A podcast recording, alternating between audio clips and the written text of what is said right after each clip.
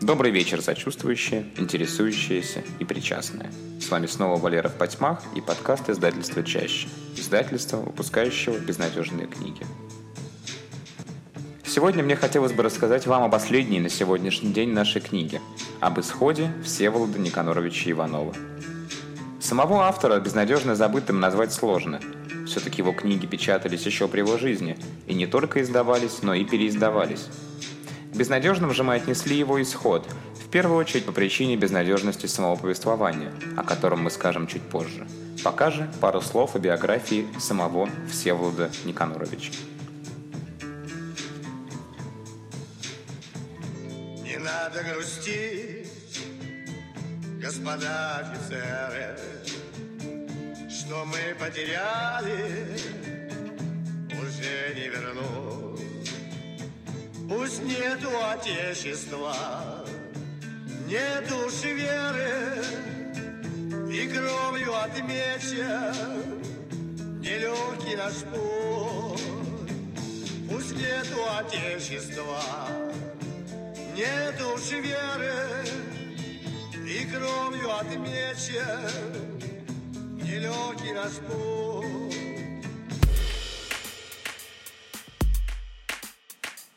Во-первых, нужно отметить, что Всеволод Никанорович Иванов – это не Всеволод Вячеславович Иванов. Когда-то, неделя две назад, когда мы торговали на ярмарке «Горизонталь», те немногие люди, что заинтересовались нашими книгами, завидев Иванова, говорили «Да мы его читали, что вы нам его предлагаете? Это же тот, который бронепоезд какой-то там». Нет, это не тот. По странному совпадению, Всеволод Вячеславович, который бронепоезд, как и Всеволод Никанорович, который наш, также работал в Качаковской газете – и годы гражданской войны провел в Сибири. Только нашего Иванова призвали в Белую армию, а Иванов бронепоезд перешел к Красным. Так выходит, что в одно время в Сибири сражались сразу два Всеволода Иванова. Наш Иванов получил отличное образование. Сражался в Великую войну, а после остался в Перми, где работал при Пермском отделении Петербургского университета. Здесь же в Перми он окунается в омут гражданской войны. Если вы любите параллели, то мы можем их провести. С того момента, как Иванов оказывается в рядах армии Колчака, его повествование становится до более похожим на повествование Луи Фердинанда Селина, как, например, в начале путешествия на край ночи или во всем севере. Абсолютно хаотичные перемещения, ужас от бессмысленности всего происходящего, грязь и людские пороки. Как и Селин в севере, так и Иванов в исходе встречается с последними огоньками блеска роскошной жизни – сконцентрированными в неспешно курсирующих по Транссибу поездах с генералом. Следом же за этими ярко освещенными поездами, где офицерство празднует Рождество, ползут составы с уложенными штабелями трупами и с обшивыми и обмороженными солдатами. Но Иванов не плюется ядом большевиков. Он даже почти не упоминает о них. Они как пожар, что разоряет соседские дворы, а до твоего пока еще не добрался. Вместо этого он подмечает пороки своего белого окружения – может быть, в какие-то моменты его критика кажется слишком резкой, но критика для Иванова не самоцель.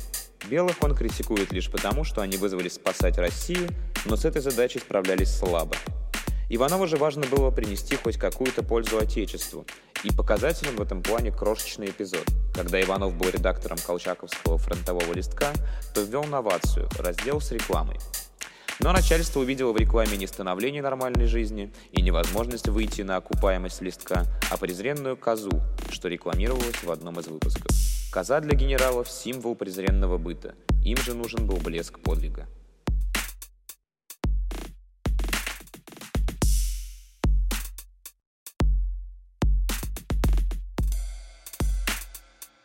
А Иванов, как и Селин, показывает войну без подвига. Почти без боев даже. За все повествование было лишь два или три столкновения с большевиками, и оба почти случайные и бесславные. Мы уже сказали о желании генералов войти в историю с блеском, но нашлось ли в их жизни место подвигу и чем кончились истории героев исхода? Сам Всеволод Никанорович добрался до Харбина, где опубликовал в 1921 году свои записки об исходе, которых начался его творческий путь. Несмотря на то, что он критиковал белое командование, записки он все равно посвящает светлой памяти адмирала Колчака и профессора Болдырева. С 1946 года Иванов возвращается в Союз, в Хабаровск, где пишет исторические романы средней занятности. Но даже в этих его последних, достаточно заурядных десятилетиях хотят видеть какую-то тайну, загадку, какое-то величие или подвиг. Так местный хабаровский писатель написал статью, где высказал мощнейшее предположение, что Иванов был прототипом Штирлица, а иначе, дескать, как бы ему разрешили так спокойно вернуться в Союз. Наследник Иванова даже настаивал на включении этой статьи в нашу книгу, но мы тактично увильнули. Сергей Ауслендер, русский билетрист, главный товарищ Иванова по исходу и коллега по работе в пропагандистских органах белых, он, кстати, написал единственную прижизненную биографию Колчака, после долгих месяцев скитаний с автором, которые кончились обморожением ног, вернулся в Красную уже Москву, где чудом смог найти работу в театре юного зрителя и был расстрелян в 1937-м. Старобряческий начетчик Федор Ефимович Мельников, который упомянут в повествовании как один из организаторов отрядов Святого Креста, оказался удачливее многих участников исхода. После того, как правительство Колчака было уничтожено и рассеяно, Мельников бежал в тайгу, где долгое время скрывался по скитам, сумел избежать расстрела и к 25 году под видом пчеловода перебрался на Кавказ, где продолжал писать. В 30-м он переплыл Днестр и бежал в Румынию, где с переменным успехом под постоянным надзором спецслужб прожил до смерти, до 60-го года. Большинство же белых полковников и генералов так и закончили свою жизнь в эмиграции в Харбине, где уже без претензий на подвиги работали грузчиками или извозчиками. Только лишь двум из участников исхода удалось совершить нечто похожее на подвиги – Анатолий Пепеляев в 1922 году собрал в Харбине небольшой отряд, человек 700, и отправился с ним в Якутию, где вспыхнуло небольшое антисоветское восстание. Он и участники его похода, в общем-то, шли на верную смерть. Так и получилось. Те из них, кто смог дойти до Якутии, были окружены, разоружены и расстреляны. Смерть Пепеляева, впрочем, была ненадолго отсрочена. Его планировали использовать как приманку для контрреволюционных элементов – поэтому он отбыл тюремный срок и даже успел погулять на свободе. Но в 1938 был вновь арестован и вскоре расстрелян. Второй человек, которому удалось совершить подвиг, это адмирал Старк. Его подвиг заключался в том, что он увел из Владивостока остатки русской флотилии, не дав красным захватить эти суда. Советские переговорщики пытались убедить его вернуть суда, предлагали повидаться с оставшейся в Союзе фактически в заложниках семьей Старка, но тот был непреклонен. Старк довел суда с 10 тысячами беженцев до Шанхая, где высадил гражданских, а потом доплыл до Филиппин, где и продал флот. После он перебрался в Париж, где до конца жизни работал водителем такси.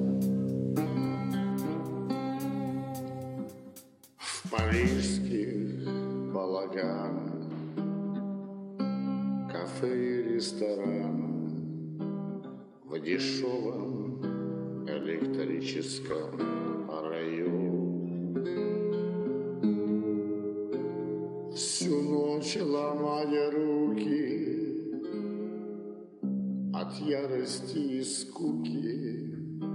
Я людям что-то жалобно пою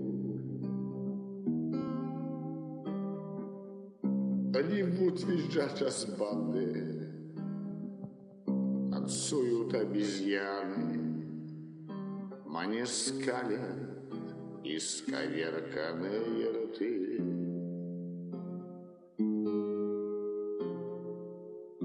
А я больной и пьяный Сижу за фортепиано И сыплю им в шампанское цветы.